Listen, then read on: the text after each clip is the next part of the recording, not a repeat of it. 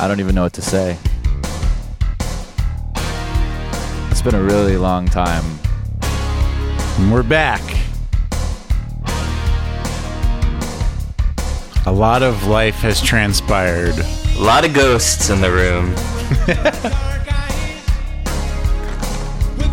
But this, my friends, is Welcome to Chicago, the podcast about the band Chicago, the one and only. A very special episode for more reasons than one. For two reasons. It's been, uh, I haven't seen you guys in about two and a half years since the last time we did this.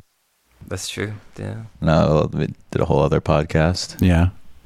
and then another one that Although we hasn't were- released. We weren't doing that in person. No. Who are we? Mm. Uh, my name is Andy Cush. I play bass in Garcia Peoples. I'm a music journalist. I am a contributing editor for Pitchfork. Uh, my name's Sam Sodomsky. What do I do? I make music.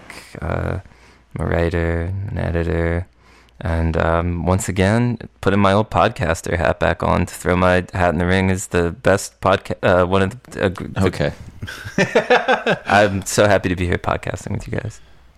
What's up, everybody? Uh, Winston Cook Wilson here. Um, uh, podcaster first, of course. Uh, musician, uh, sometimes writer. Uh, man about man about town. And uh, today I'll be providing some music as well on the. Well, I call it music, but I'll be remixing some of the tunes where I've been really into DJing and sampling lately. So I'll be remixing some of the music that you hear because I think a lot of people think, why do I care about this stuffy old band? And uh, so I want to kind of show them we are hip. We do listen to newer music. you didn't exactly run that by us. Like you kind of presented it as if you were joking when you said you were going to do that. I just want to say the energy in the room is electric right now. The energy we're building up. We. I just want to try something different. If we're gonna come back and do this, and the fans have been fucking hounding us, you know who you are. You've been waiting for this moment. Um, so for this holiday special episode, Which holiday? Um, all, all the major ones that come at this time of year. For this holiday episode, I wanted to give you a little bit of something new, uh, maybe some sounds you're not as familiar with, uh, and then you know we're just getting back in touch with this band, Chicago, that we made a pact with, pa- pact with each other in 2018 to make a podcast where we listen to every single album by them and do, do an episode a podcast episode devoted to those albums. Um, so I'm trying to do something special and new for this episode because this, the reason we like pulled this together two and a half years after our last episode, after we thought we could never listen to another note of this band and that we are going to throw in the towel, is because this is the album that inspired us to do this podcast That's right. all those years ago. Chicago 19. Sam, you want to? What do you remember about about this all coming together? Like what? Ta- let's talk about what what really happened that in that time. We saw a post. We saw a post and we I can't I think we had like a fairly active group chat the three of us and I think someone brought in like a screenshot of a post about Chicago 19 being an album worth checking out. Do you Uh, remember the verbiage though? Yeah, it was um don't sleep on Chicago 19. That's right. Right. Yeah. Yeah. And I just remember, yeah, all three of us, it was just like lightning. Like we were all listening to it. We were all talking a mile. And which, listening to the record now, I can't imagine what I possibly had to say that I was so excitable about. But at the time, we were just like, it was just like riffing and ideas and right. Questions. So many, uh, just so much passion. It did feel like a startup, like when people th- think of a startup idea or the Yes. startup mentality. Well, we also had a startup idea at the time, which didn't pan out, unfortunately. Which one? Uh, the one Many. It was. Uh, I don't know if we can even talk about it on the air since we don't own the copyright anymore. But We also did the classic startup pivot from uh, hosting a podcast about Chicago to hosting a podcast about late career albums by classic musicians. that's And taking money from a corporation. And ta- Yeah. yeah. we're taking on Multiple uh, corporations. investor money. You know, we got like really, we thought we were real big and shiny. Like, Then look at us now. Some said we sold out. Yeah. yeah, And, they were they right. were- they yeah. were right. We They were sold the fuck. We really did sell out. And, And, we're here with our tails between our legs because the money's dried up and we're trying to sell out again. So if you're listening to that, this Yeah. we need money. I'm All just, of us yeah, are broke. We forgot. We forgot our morals. We forgot our Yeah. values. We- you forgot your. You start. You really went off the deep end with the morals. I sure did. And look, I mean, here I am now saying like, this is where I started. This Okay, is what I. you so just take the tone down a little bit. It's hard for the listeners to. and I'm not even on it. It's been so long since I podcasted in a room with a mic in front of my face, and this like live wire energy is something I'm gonna have to take a bit to adjust to. and the fact is that as much as we would have wanted him to, Peter Thiel, when we came to him for the money for season three of that Yeah. other podcast, He said no. he's not interested anymore. so we're not back, we're back to our roots. Chicago or the city, sure, but I remember live texting about this entire album with you, but listening back to it, I don't remember a fucking note of it, No, me neither. Yeah, me neither. including the hits.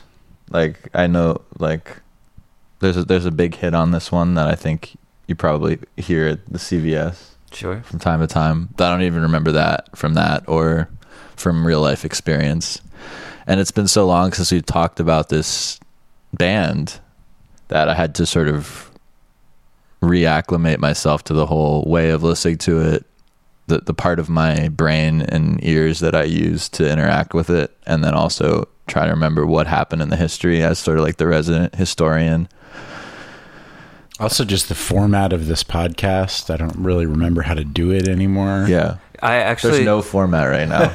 I just pulled up our original text thread about this. Oh wow. Holy I'm scared actually, but do you want to read from that? Is there anything that's going to get me Should canceled? we should we like pass the phone around so everyone can read? Well, their- I will say it would be much easier if the configuration of the room was a little more intuitive for three people. By, like Winston I'm right, right now, by you. yeah, with I- his, your back at a swivel, your head hung over. Listen, my I didn't I didn't design my studio for the purposes of this podcast because I, th- I thought I'd never get you suck you motherfuckers back in a room with me. Honestly, it would. I think it would be really funny if we read through this thread, um, and if it's not, we could cut You don't it out. say I think it would be very funny on like you let the the listeners decide if it's funny and you just do it. Okay.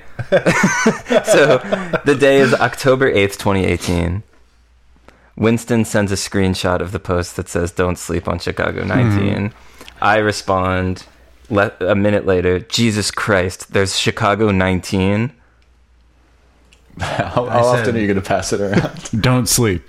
I said, Just when I thought 2018 couldn't get worse. right there. the most amazing this is me i'm t- saying my text the most amazing thing is that chicago 19 was made in dot dot dot 1988 so it seems this means a 30th anniversary remembrance is on the way I don't, do i talk like that I said, I've been asleep for 30 years. Uh, who, who are these people I don't know. But all there's so many things in this thread that like this is when we discovered there was an album called Stone of Sisyphus. Do we say in the thread maybe we should start a podcast yeah about where the band that Chicago? in? yeah when did we actually get to that point Um, I'm just, oh yeah, here it is, Andy. We should willfully subject ourselves to the entire Chicago discography, and then have a weekly book club about it. Maybe record a podcast. Wow, there you go, ladies and gentlemen. Winston immediately goes, "That's a good idea." I said, "I love that idea." Winston says, "Podcast idea is solid." Wow. So, decades from now, when they try to write me out of the history of Welcome to Chicago, no no you're and it's all your fault actually But here's when we realized that we're eventually going to have to get to Chicago 19, and I'm like, three. We'll have to do a three-hour episode about Chicago 19. This, and Oh. then Winston goes, "This is the most fucked up thing I've ever done." yeah that's Yeah. certainly true which I was thinking about while listening to Chicago 19 in the car on my way down to New York to record this podcast. You guys ever think that maybe Welcome to Chicago is the best creative project that you've uh, ever been involved in, and that maybe like that will be like uh, your legacy as an artist? I think about certain things that we've done over the years, and I think I can't believe that. Like how I'll never have another experience like that, like taping at uh, the Grady's Cold Brew Factory. Yeah. and Yeah. Asking Grady, the owner of this cold brew company that we just like forced into being sort of a sponsor and written many songs about, to listen to like a totally anonymous, terrible Chicago album Yeah. and like have a response to it and like And he stepped up to the he plate. stepped up he to- was great. He sure did. and uh when I think about that I'm like, man, something really we did do something. yeah. Do I think this is the best creative project I've been part of in my life? No. But do I think it's the one that's the most tethered to my actual life? Yes. Where I'm Yeah, like, I agree with that. the just like the things I went through while recording this Mm, show, mhm. the parts of me I've revealed throughout it, the trajectory it traces in all three of our lives. And what percentage of what you're referring to there is just talking about having shingles? That's like 92%. Ninety-two percent. Yeah. Yeah, it's a personal thing. Yeah, 8% is like my career and my music and my own changing life as a human. Okay, okay. We'll get into that. But I mean the the interesting thing, you know, is like in the time intervening I think between like the last episode and now Chicago fans have found the podcast. Mm-hmm. So we're in that context and uh you know, a lot of the review we we got we we had like five five star reviews or something like Yeah, we were super critically acclaimed for a yeah, while. we were really lauded, critically lauded. yeah. and uh, then they got us down to like a three something rating with like these guys know nothing about Chicago, but they also are like the shingle stuff from Sam is revolting. Did they say Yeah, that? They're gonna say There's, it's like really a bunch compelling. Of, a bunch of the ones are at, like they say like revolting, disgusting. uh, what's wrong with him? That kind of thing. Really? Yeah. I didn't. That must be a new. Uh, oh my god. Um, so we got. I don't even really know how to get into this. First of all, happy holidays, everyone! And this is we're so glad to bring you this present for all the fans that have been waiting for this episode for two and a half years. Um, what has happened to us in those years? We'll just try to make this quick so we can get into the music. We know that's what you're here for. Um, but quickly, I think we, you know, for those of uh, you who are sort of in it for like the character development, um, you know, uh, we haven't done a, la- a later episode. We haven't podcasted at all in over a year. not to mention, you know, this podcast. So let's give just like if you guys want to summarize in maybe a sentence or two how what's hap- what's changed over the past two and a half years for you. Um, just so the audience knows what's up, and say your name before you do it, so because people are probably still trying to reacclimate themselves to our voices. Uh, Andy here. A big thing that's changed in my life since we last did Welcome to Chicago is that when we were doing Welcome to Chicago, I was regularly listening to the band Chicago, and it made me really, really miserable to hear that music all the time. and over the last two years, I don't think I've willingly listened to Chicago once. Uh, I'd say that's probably the biggest uh, development in my life. How did it feel to listen to it again? You know, I had kind of a stressful morning before I got in the car to come down here. And I put it on and I was like, God damn it, I can't believe I have to listen to this. And then I put it on a second go round. And by the second go round, it actually was making me really happy to return to my old friends in Chicago. That's kind of like the Gregg Turkington game of that Yeah. he talked about Oh, when he was yeah. on later of putting on a terrible CD in the car and listening to it until you get into it. Yeah, yeah. It only took two plays for this one. Yeah. Go ahead. My life in a sentence. It's- No, put your, your name. Say your Oh, name. I'm Sam. There you go. Get a little closer to the mic. Oh, I'm Sam. Uh, in the last two and a half years since we recorded another episode of, uh, since we recorded this podcast, um, I, I also didn't listen to a lot of Chicago. Um, I moved a few times. I, uh, yeah, I don't even know where to begin. Where does one begin? Spiritually, how, how do you feel you're different? Like when you look back, like Honestly- when you see like a memory on your phone or something of Yeah. like Or you were, when you have a memory. I'm talking about a thing that we both all experienced. I think we talked, I- about, I- and we lo- see a picture of us from that time, Yeah, and you're like, "Who are we- those guys?" We all look very different. I feel like I was like a child when we did those early episodes. Yeah, sniveling. You had like a sniveling quality. yep. and I don't know. Now I'm all like 30 and stuff. So that's what's up with me. I go to a chiropractor now. Uh, I know this. The whole reason you wanted to do the podcast again is just so you could talk about this chiropractor thing. All right, we'll Yeah, give you. Did you know that I'm like seeing a chiropractor? I didn't, but Let's isn't wait. isn't chiropractic sort of like a pseudoscience? That's what. Uh, Is there any yeah. merit to that at all? I would say half the people I tell that to are like chiropractor, like that's a scam profession, and then the other half of the people are like, "Does your back feel better?" And I'm like, "Well, yes." Well, all I know is that when I was a child, a lesson that my mom very deliberately uh, imparted to me was never visit a chiropractor because Same. they're scammers. Same, Really? definitely. Well, I mean, this guy's like putting all these electrodes on my back like Okay, once a week. all That right, sounds- okay, okay. sounds So here's legit. what we'll do to appease you because you've multiple times mentioned. I can't wait to get back to podcasting. I have a lot to say about my chiropractor. uh, we will put on a track of your selection from the album to get people in the musical world, and you can get the chiropractor shit out of your system. Just say some stuff. Andy and I will. Andy, don't How- respond. how did we land on none this of us. None of us respond. Let him get it out of his. But I have to do my update first. Oh yeah, what's your update? Um, my update is I've grown up a lot, and uh, you know I I have a lot more perspective on my younger self, the person who was so hungry to get that Grady sponsorship, and person who was just hustling hard, and you know I had to slow down, take stock of myself in COVID, get kind of back to center. But now I'm like trying to hustle again, trying to get back to a little bit of the me from before. Um, you know, the me that was kind of, yeah, just hungry for life and discovery. How many times did I say hungry?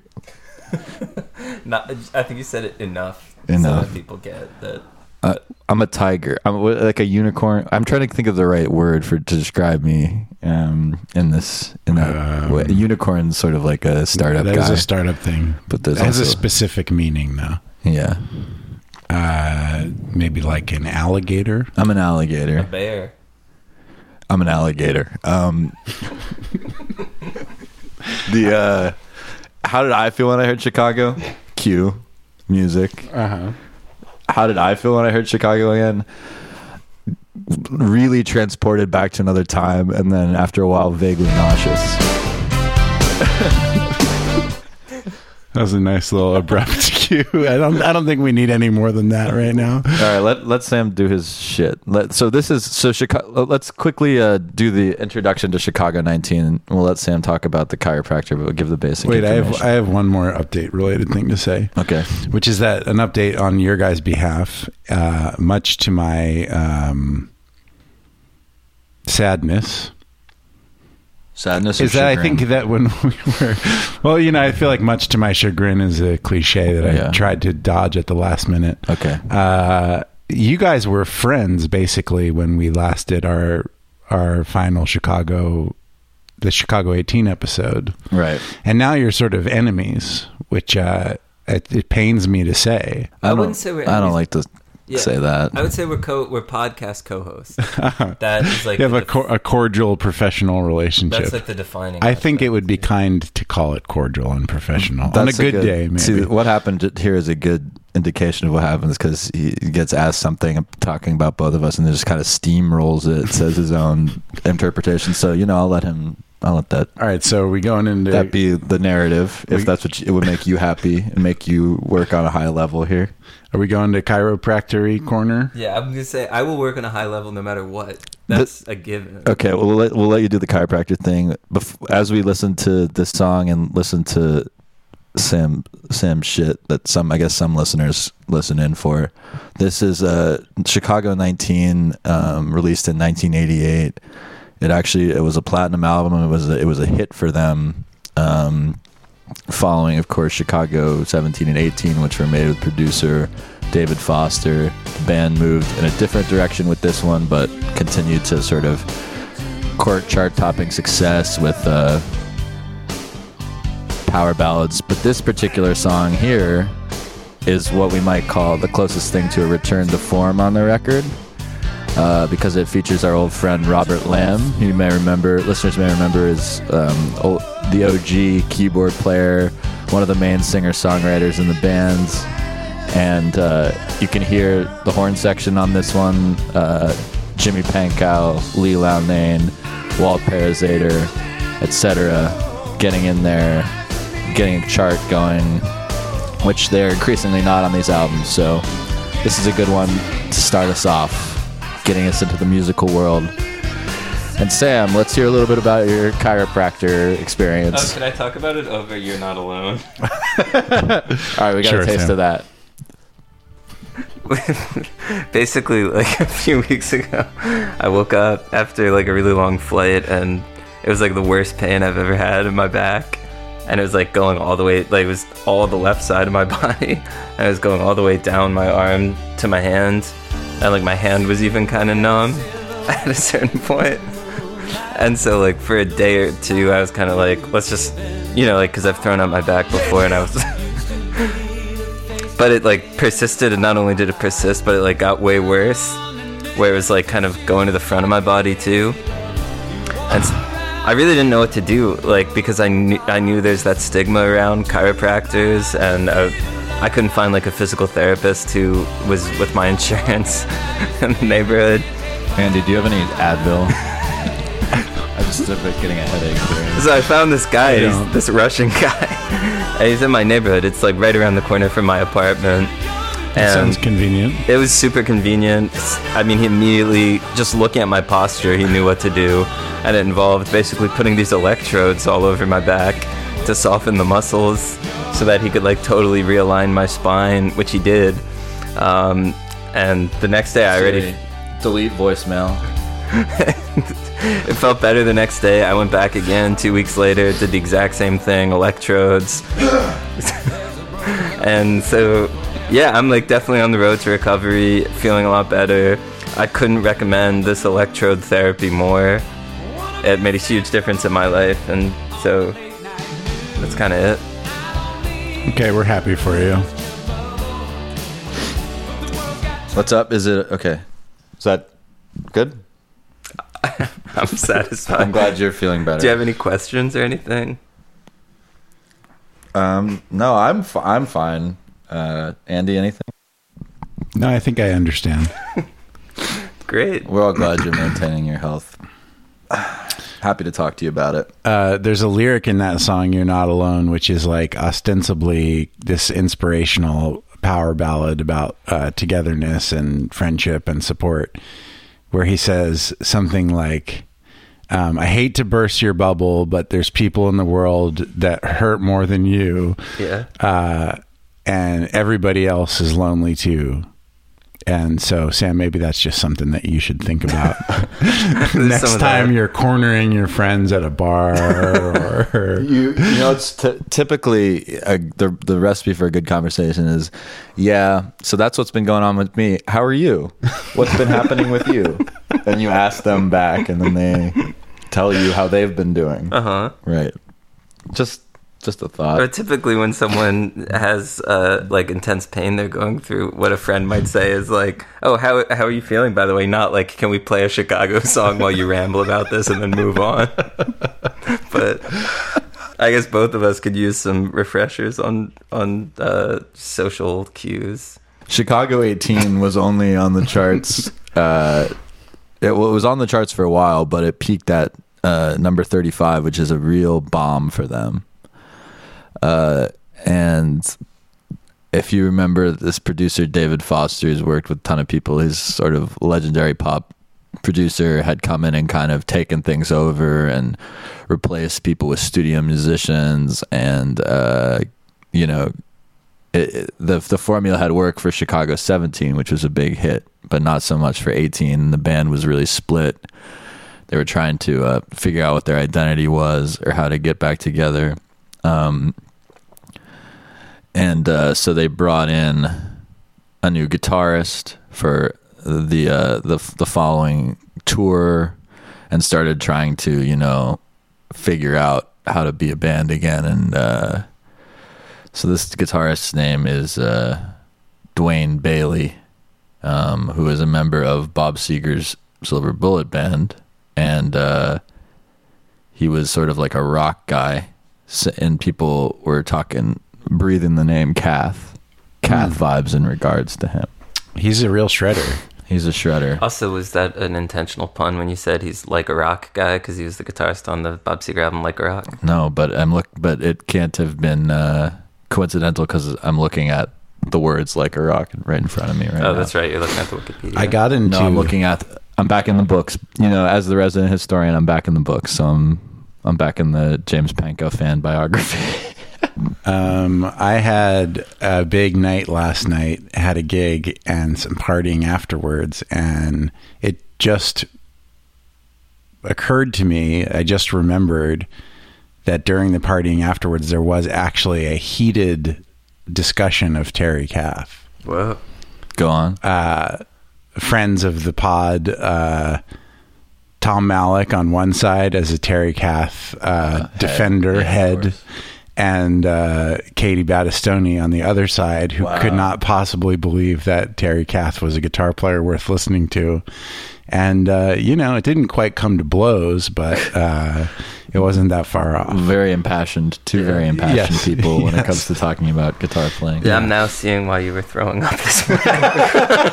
yeah, we- Andy's got a had a rough. Now the cat's out of the bag. We almost thought we weren't going to be able to record this podcast. Um, right. So, DaWayne Bailey. Uh, he's he's really shredding. I, I have to say. Yeah. Is Some there a great solos. song he shreds on that you want to highlight? I wish I knew off the top. I feel of like my there's a big solo in I Stand Up Let's try that. near the end, maybe.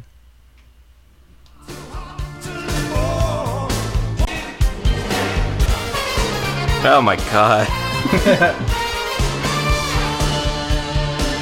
Let's go.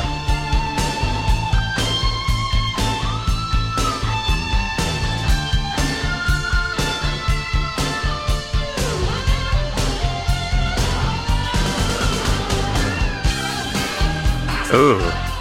That was like on the more tasteful side of his solos from this right. record. Well, it's kind of dismal sounding though. Kind of. kind There's a lot of like uh, sort of tapping and sweep picking and stuff on other songs. Yeah.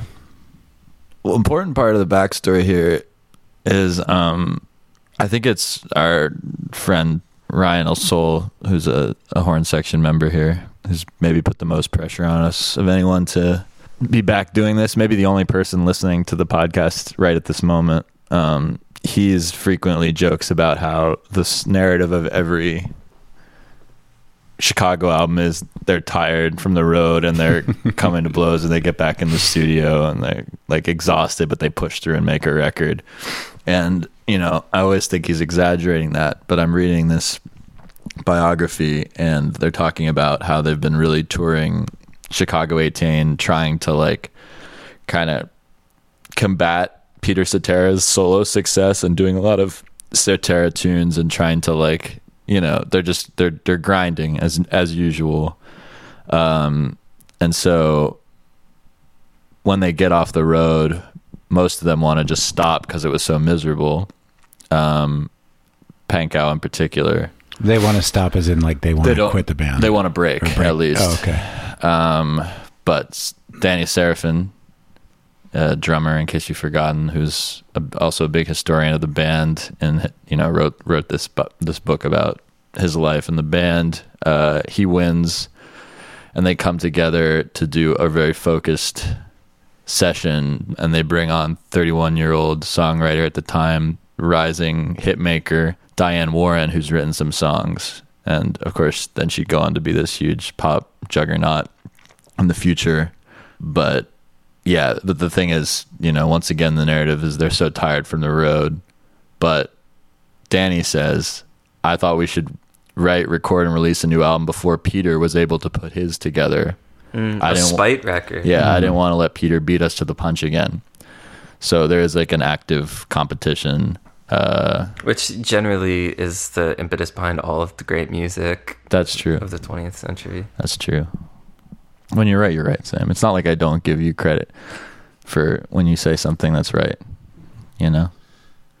I always wonder what it must feel like to be a band in this position, like Chicago in the late '80s, uh, or like Aerosmith in the '90s, where it's like you used to be able to make hits by writing your own songs, and now you've accepted that you can't do that anymore, and you're bringing other people in to write the material for you, like. There must be some amount of like spiritual debasement that happens Yeah. there. Or at least ego death. yeah, yeah. I, th- I think a lot of them were in it, but there's a good quote about this. So she wrote the ones that I guess I, I got to maybe one of you could cross reference like where the chart Sure. sure. vibes of these were, but Look Away That's was the number number, one. one. and then I Don't Want to Live Without Your Love um, was also I think a big hit, and those were the Diane those are the two Diane Warren tracks, but there are obviously other tracks that kind of follow suit with the with the sound. Uh, so we got Look Away, number one. I Don't Want to Live Without Your Love at number three. And You're Not Alone. Chiropractor's Anthem. It's in Right. parentheses at the end of that song title. Because that's what people were asking for at the radio. Play the chiropractor song. It does seem like a song you might hear at a chiropractor's Really, yeah, office. it's, it's really appropriate actually that you did that because it does make me think of like, yeah, like some getting a checkup of some some minor medical problems. Yeah. not to say my, it's I know it was major for you. I was about to stop you right there.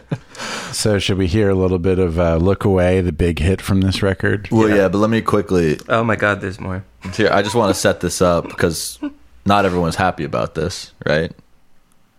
So, including Jimmy Pankow, because Uh, uh, because the horn the horn charts were guy like peering over the chair, We're what?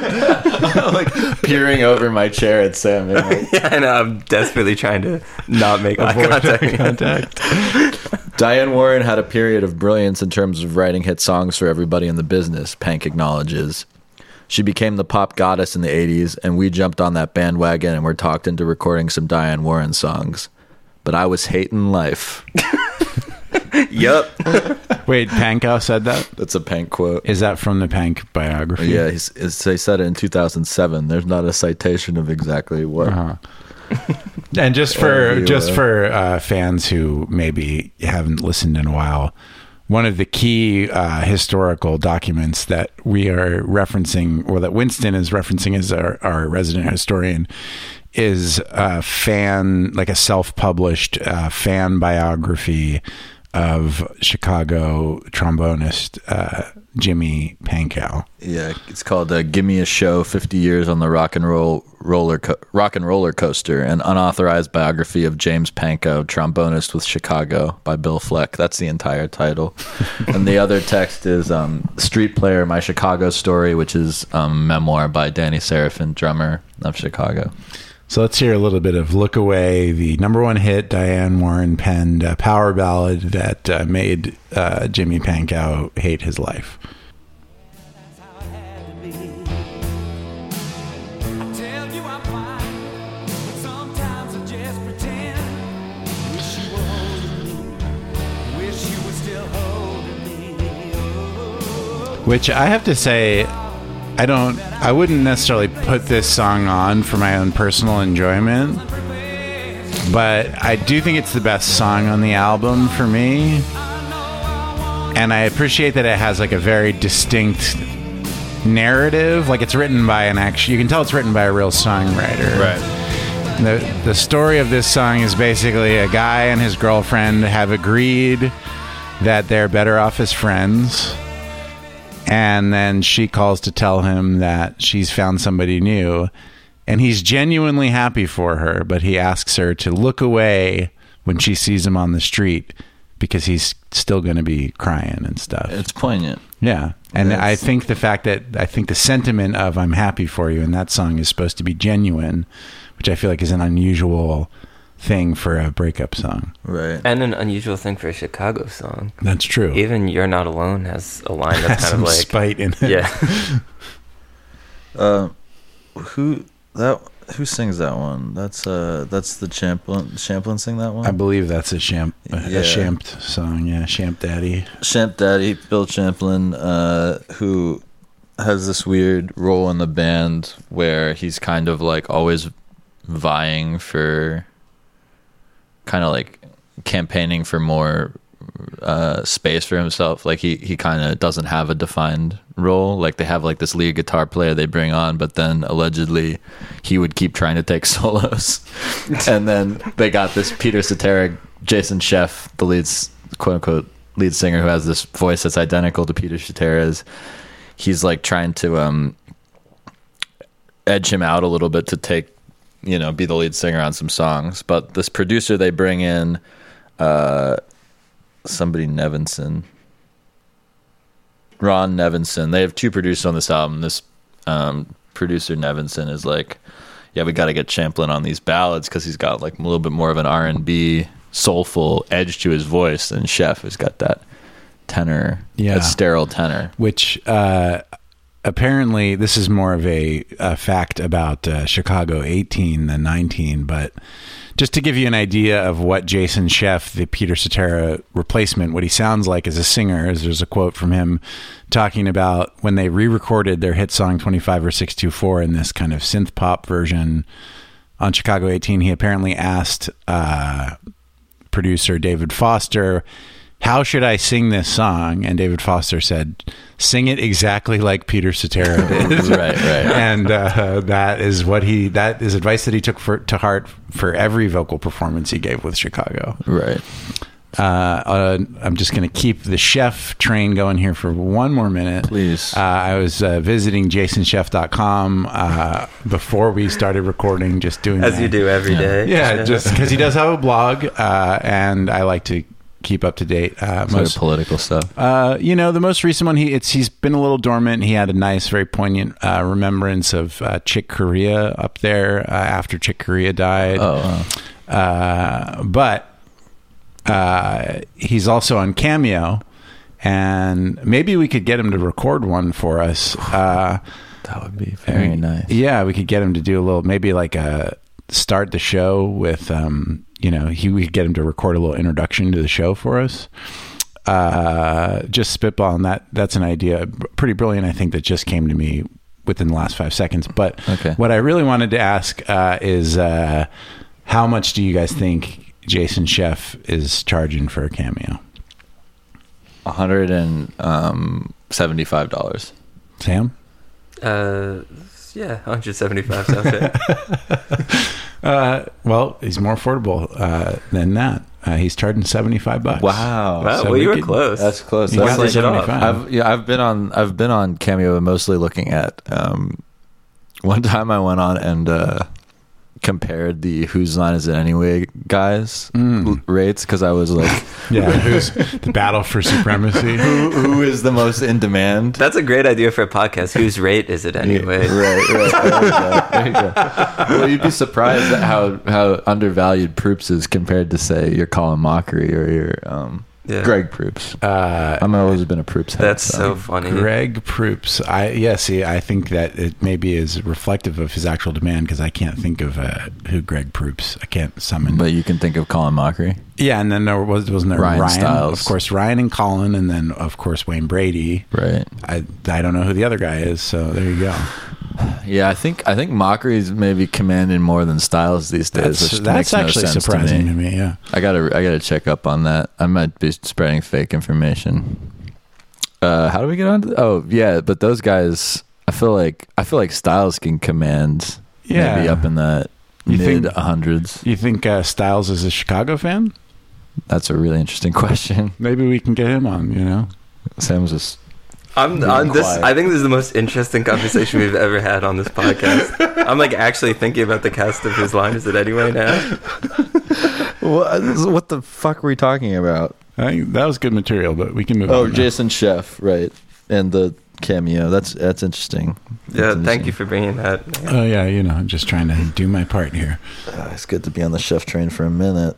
Um, I so I think this gets at the nar- the sort of the narrative here and and the triumphant moment of this album is sure they had to bring in Diane Warren, bring in some outside songwriters, but they're getting past the we're just trying to pretend like Peter Cetera is still in the band and like go head to head with him doing exactly what he's doing in his solo, more successful solo career. It's he- honest, it's like joining Chicago is kind of like this dang. It's like the mob. It's like he probably thought he was free when he left the band, but now he's got like this band, like Yeah. like looking at his release schedule, being like, "Let's get this out first. Oh, he's, he has a song with like a shredding guitar solo. Let's now we'll get ours. Yeah, yeah. He was Always looking over your shoulder. Cetera's bread and butter, I think, is uh, being on soundtracks, Karate Kid and shit. yeah.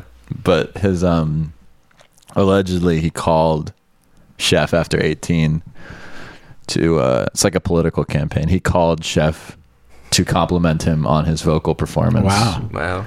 So they're bo- they're all tango. They're doing this tango Yeah. together. Well, I mean, look, imitation is the Sin- Yeah. Sincere. form Sorry, of- go go ahead. you, you got it. That's what I was gonna say. So I mean, if, like, it's he probably he kind of like um that's like a power move to be like, yeah, I hear what you're doing. You're on your way, kid. hmm Are there any? uh I'm just looking looking through for some other bits. You know, there was there was some tension here, though. Obviously, some major tension about the um about the the Diane Warren thing. About And the had, had they brought in outside songwriters before this? There are co-writers, but not on the same level of just Uh-huh. like have, let's have her write some hits. As as I recall, we should we should, we can check Chicago Yeah, 18. I'll, I'll, I'll take a look at that. but um because david foster was doing some shit sure. but one th- the big thing there is that they just didn't foster just like didn't put in horn parts so half of the band didn't really have very much to do um and that's sort of still happening here although like to me it sounds like the same amount of horns as those but it seems like maybe they thought there was a little bit more attention being paid to them. Um but there's some tension also. I thought this part was very interesting talking about the live show when they add DaWayne Bailey Yeah. to the live show and the band. They also add something that now you if you look at them performing like on the macy's day parade and shit like we did many years ago and look at contemporary performances of them chicago tries wireless mics for the first time Oh. so i'll just read a little bit from this pank book All right. Unchained from formal microphone stands, like me right now. Unchained. The Hole in the Ass Gang. You may remember, faithful listeners, that the Hole in the Ass Gang is the name of the horn section in Chicago, their affectionate nickname for themselves. The Hole in the Ass Gang prowls the stage at will with little or no choreography. Just imagine those guys prowling. While Unchoreographed here's this is so- freestyle. While Pank is in his glory, the random wanderings seem freakish and actually disrupt the show. What is? I feel like we've heard that Yeah, phrase. Pank "Pank in his glory." yeah, Yeah. because this this is the book that's just that- like every other section is like Pank with his low cut shirt. yeah, looking Yeah. tan and well looking rested. tan and amazing in Yeah. his element. Can you repeat that sentence? Yeah. While Pank is in his glory, the Uh-huh. random wanderings seem freakish and actually disrupt the show. Not only are they freakish, but they're genuine, they're truly disruptive. well, Lamm 2 walks the stage, aided by a wire. lamb T O O, or is Yeah, there a yeah. second lamb in the band? Lamm, comma T O O, comma Yeah. walks the stage, aided by a wireless keytar. Hmm. Unfortunately, his newfound freedom reveals an awkward stage presence, and he'll soon get back behind the keyboards where he belongs. Wow.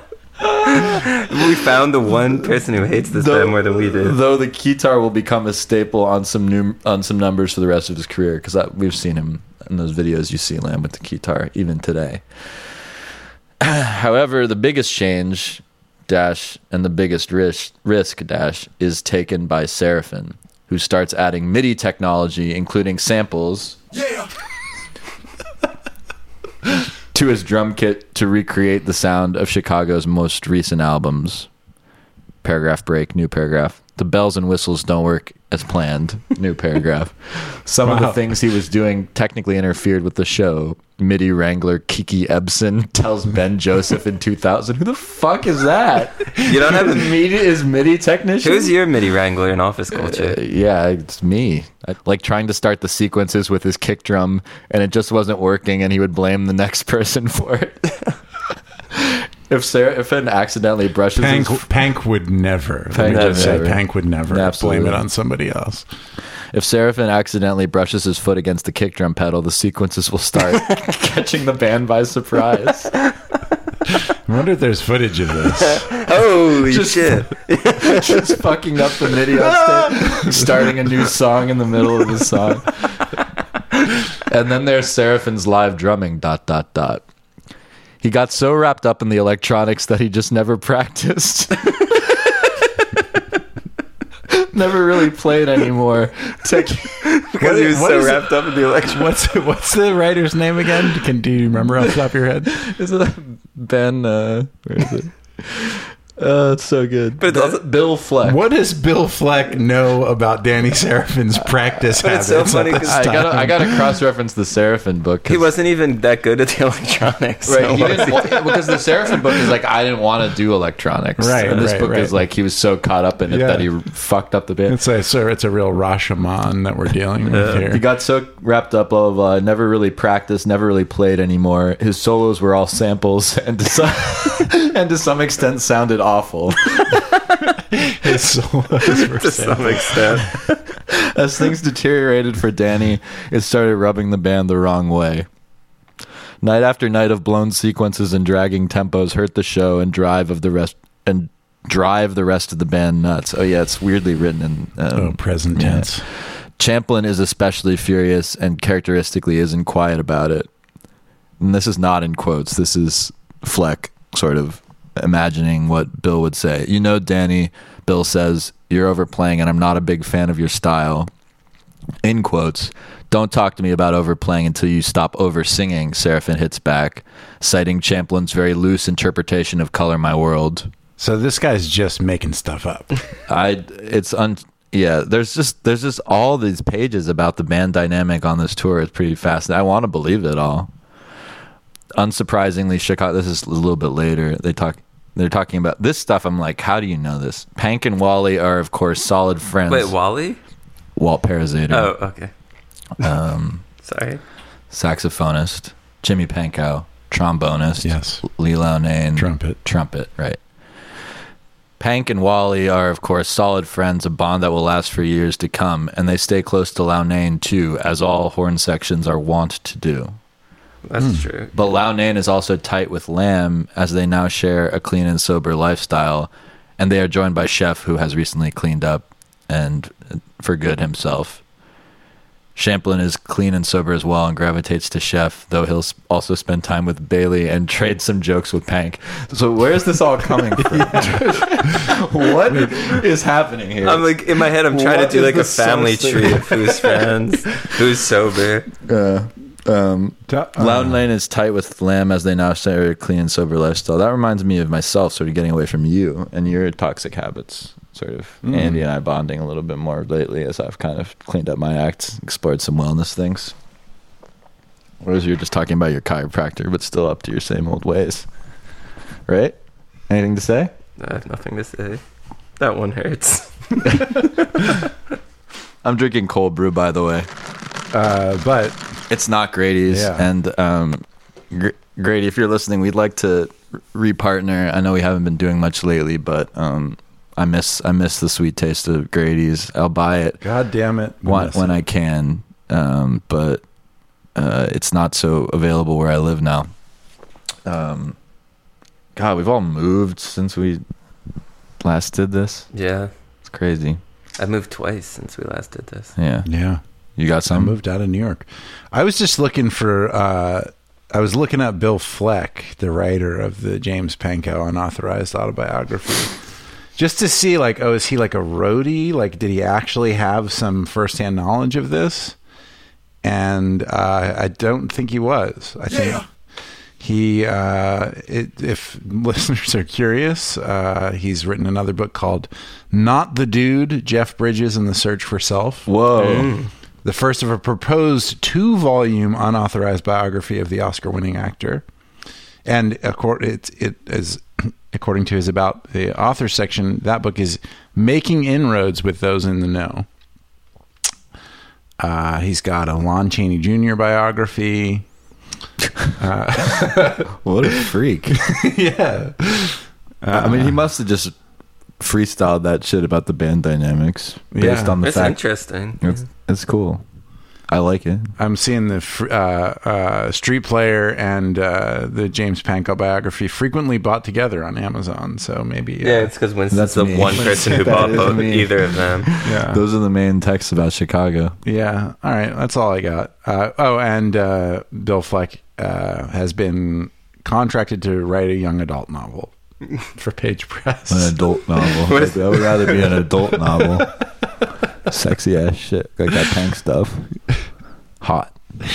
yeah. Steamy. Mm-hmm. Mm-hmm. What's um what's a song you really liked on this Andy that we haven't listened to? Let me cue up the track I- list. I just wanna We've hit a few of my favorites. Allude already. to the fact that we're so much more positive about this band, this album, Yeah, we've been than we have for been while. for quite a while.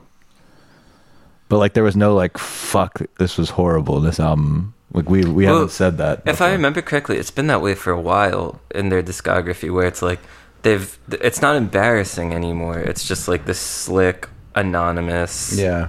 um, professional sounding thing. That's Right. a lot less fun to tear apart. I will say, looking at the track list, and I've listened to this album a few times now. which there is amazing. Are Congrats. one, two, three, four. I know about half the songs. I'm like, I'm looking at the title, and I'm like, I have no idea That's what I'm saying, what this yeah. is. Right, right. I've heard it several times. I'm gonna play "I Don't Want to Live Without Your Love," the other Diane Warren song, which is like, yeah, classic sort of a CVS uh, soundtrack or dentist office waiting room type music.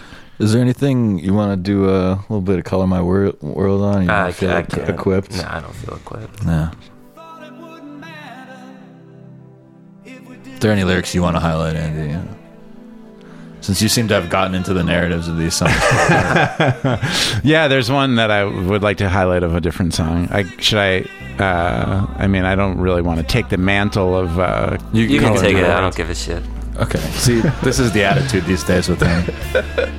I want to listen to this for a little. let's listen bit. to a bit of this. This is what I was listening to in the rain when I texted you guys.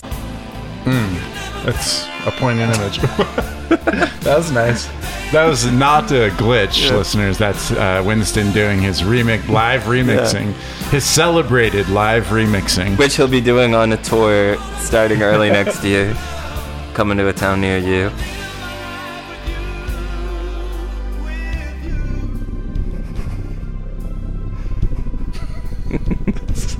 really cool. nice, nice Yeah. sound. You really make it your own.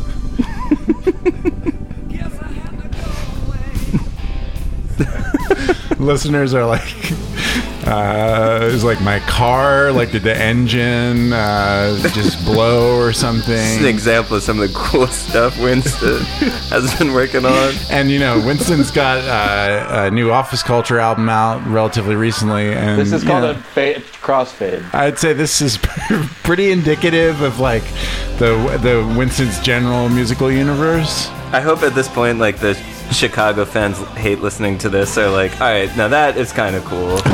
a whole new spin on an old classic I gotta admit. Winston is frantically smashing not buttons and no sounds are happening. He's kind of like Da- Danny Seraphine behind the MIDI Yeah. drum kit right now. The machine is. I'm just wires Oh, jutting out of it. Let's go. All Yeah, that kind of shit is good. All right, you want me to keep going or? I think it's pretty much he's done everything he knows how to do. Oh, That's just a little ambient, Mm-hmm. oh, I see. thought provoking. Yeah. Yeah. Honestly, it's funny because the album cover for this album almost looks like a House Housey Mountain thing, and now it Oh sounds yeah, like totally. Right. That was cool. Yeah. Okay. Um. That was a big ass hit. Yeah. All right, so Calling My Words is a section of the show that's usually been helmed by Sam. But he's Uh, slacking off. Well, you know, as we learned, he's been having a lot of medical problems lately. I'm can't get up from laying down to fucking put on. I'm just stepping in really on the fly here, just kind of spitballing, uh, throwing things at the wall, uh, trying to do some analysis of a song that I was not prepared to talk about at all. So bear with me. We're talking about Heart in Pieces, the opening track. Really, my favorite lyric on this album I've already talked about, which is the one in You're Not Alone, where he tells the subject of the song basically like, fucking pull yourself together. Right. Uh, only you can touch me with your dark eyes, with a look that burns like fire through the lonely night. Sometimes I run, but I can never hide from the pieces of my heart that fall like rain from the sky. When you hear the thunder, when you hear the sound of a mountain crashing down, it's just my heart in pieces. These are the that's the opening verse of the album, and for me, when I heard the beginning of it, I was like, okay, this is just kind of like standard, uh, you know, heartbreak uh, pop stuff. But then when he says, Sometimes I run, but I can never hide from the pieces of my heart that fall like rain from the sky. We're, we're seeing a guy who's like running as pieces of his heart are falling like rain from the sky. And Yeah, he's, he's, yeah. that's like some, you know, it's like Salvador Dali or uh, Rene Magritte or something. Like it's quite a That's what I thought of too. quite I was thinking of those two quite, names. quite a strange image raining chunks of heart or it's like the end of uh, magnolia with the frogs or something yeah. uh, so you know i i i must admit i sort of sat up uh, to attention when when that image you know came across my car stereo Yeah, that might. Uh, I think that might be my favorite song on the album. Um, which we know. heard at the top of the episode right. Um, I was. Tr- I don't know who these dudes who wrote it are, but I know one of them was uh, in the band Chilliwack, which is Hmm. a classic band of the time. Tim Feehan and Brian McLeod. So again, not written by members of Chicago at all, but not Diane Warren. Um, tim Fe- feehan looks like a handsome fellow when you pull up his little wikipedia thumbnail there It certainly is. Ooh la la. He wrote songs for um, Krayzie Bone, Eddie Money. He's done a lot. He's a he's a pro. Work with Bone, yeah, Bone Thugs, yeah i was gonna say that crazy bone yeah, wow and Brian McKnight and Boyz II Men. So guys Oh, got okay. Guy's got a pedigree R and B type pedigree.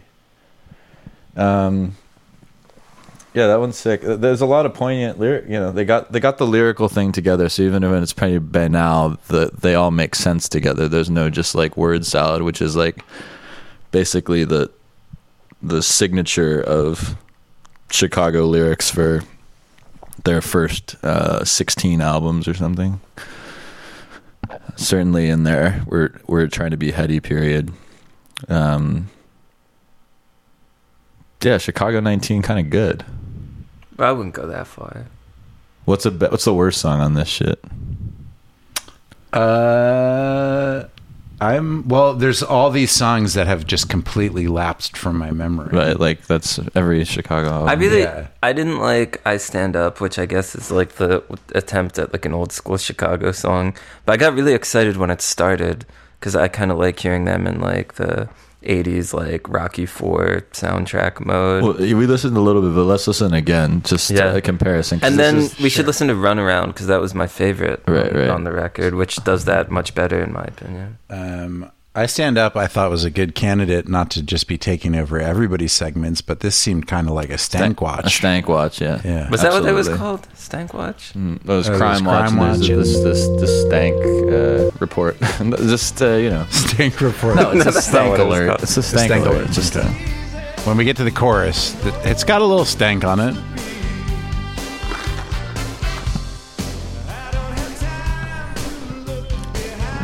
that's Lamm. It's nice to hear him. Yeah, our old friend. Although at this point, him and Champlin, it's like might as well be the same voice to me. It all sounds the same. All right.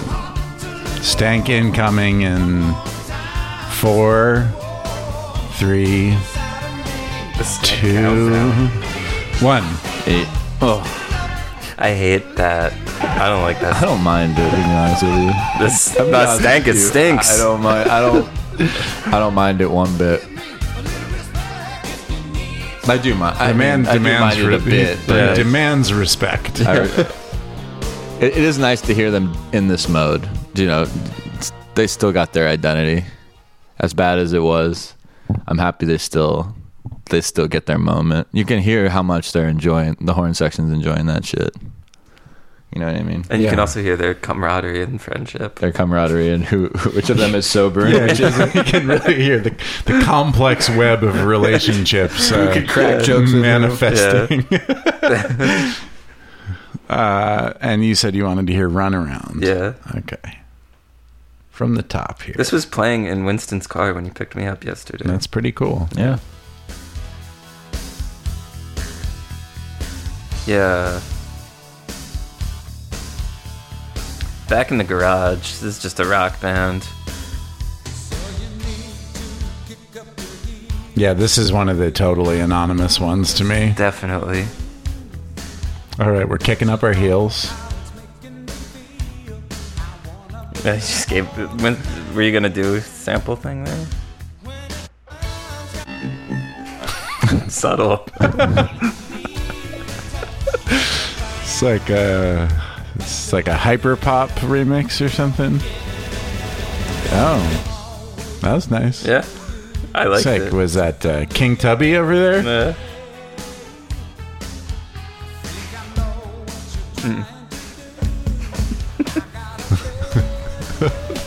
yeah, thumbs up. Riveting stuff. oh, okay.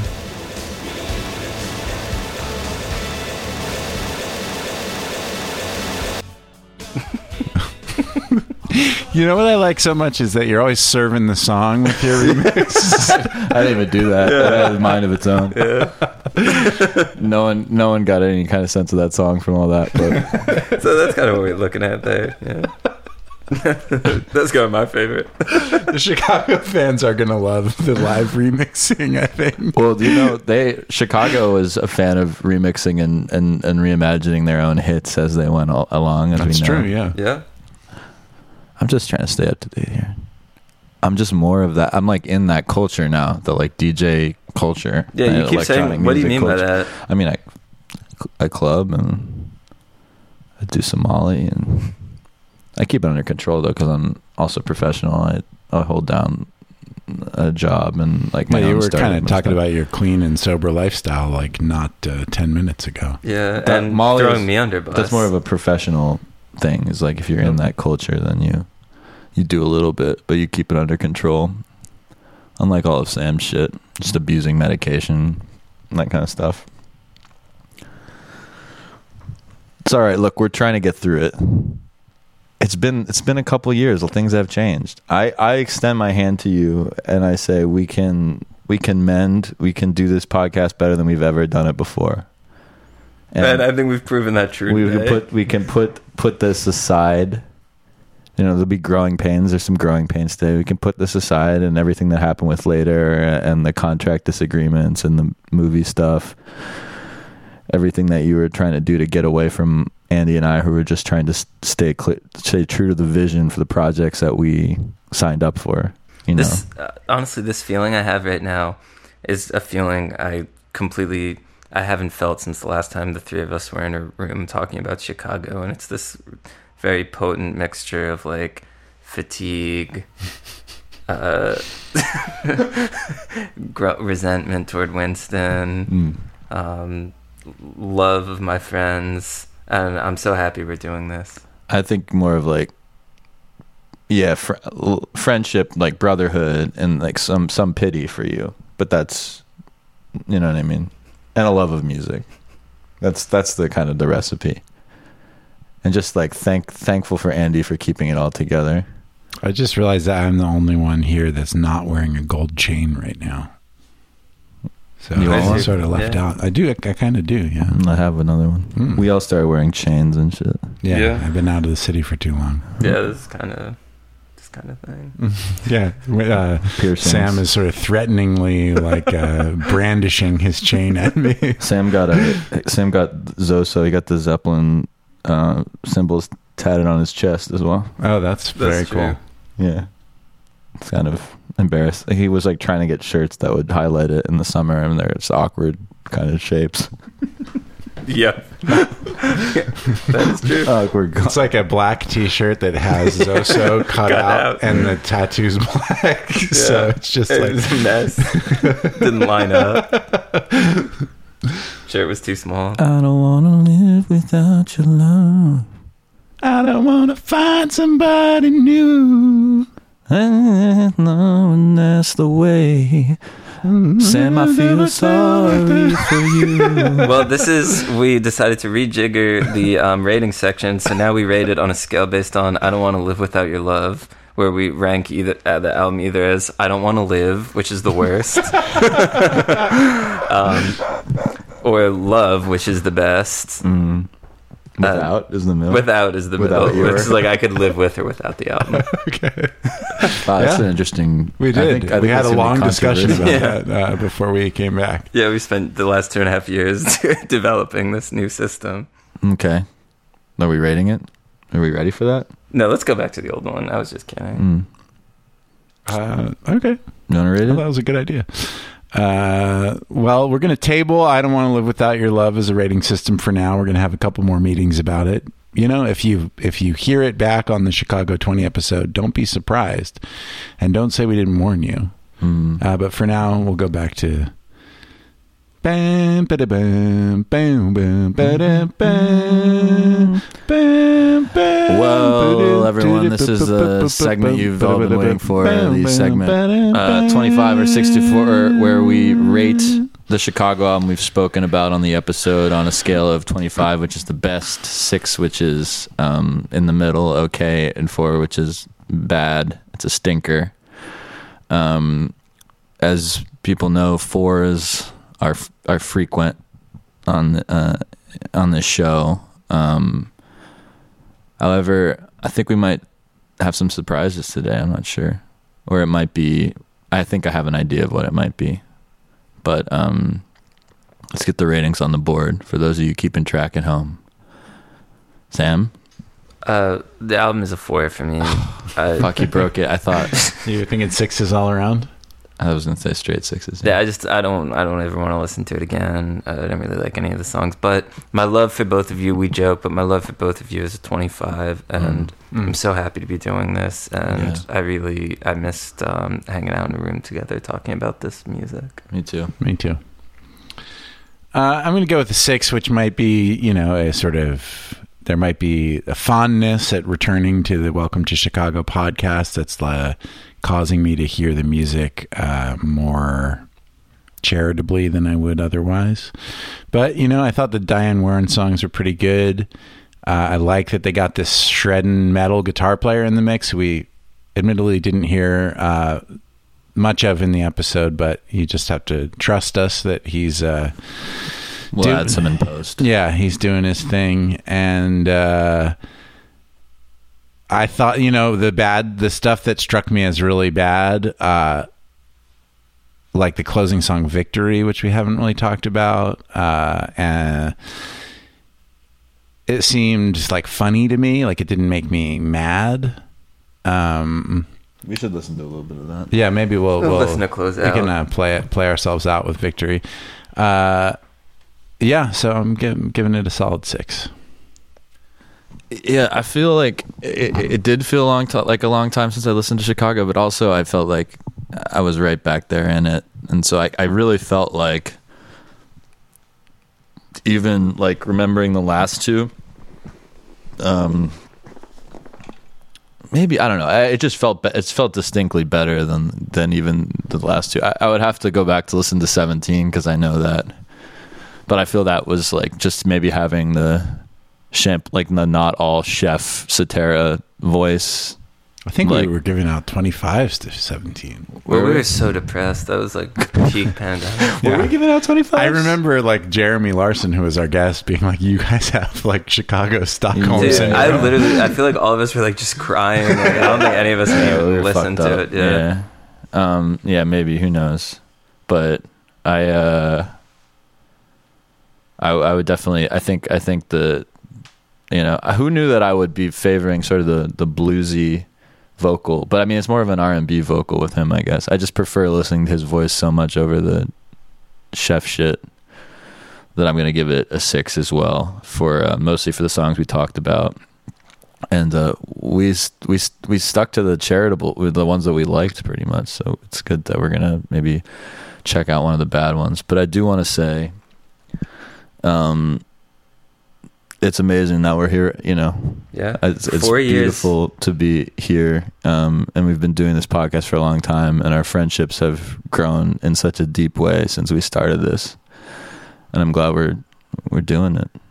And uh, I encourage all of you to keep your friends close, and maybe we'll rib each other a little bit. But you know, coming out on the other side of this pandemic, getting back to listening to Chicago, being in the swing of things, feeling like ourselves. That's what it's all about, and that's what this podcast is about. kind of what this song is about too, Yeah. uh, which is called "Victorious." I apologize, I called it "Victory" before, and uh, Oh, now we have to do the whole podcast over. Thanks, Andy. uh, and as you listen to it fade out, uh, just you should know that it's six minutes long. Uh, as you're just sort of orienting yourself about kind of what the whole experience of the song might be like. And I won't be remixing this live, but I will be posting um, on my personal Twitter some remixes from the album that you guys can check out. So we'll, but we'll listen to this as is, just for the sake of like, I mean, it's it could be doper, obviously.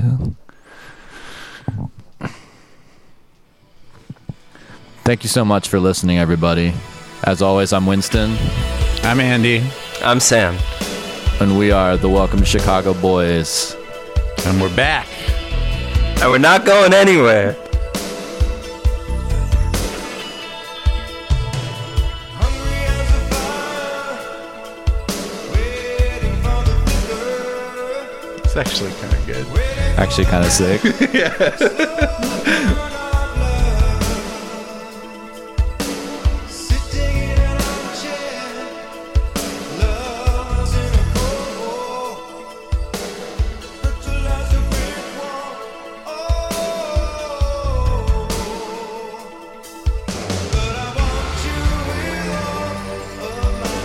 this is just good. Yeah, this might be the best song on the album. Actually. Sounds like the 1975. this thing right. Baby, give me your heart, the touch of your hand, the sound of your voice, and I will be victorious. Doesn't really land that chorus very well. yeah.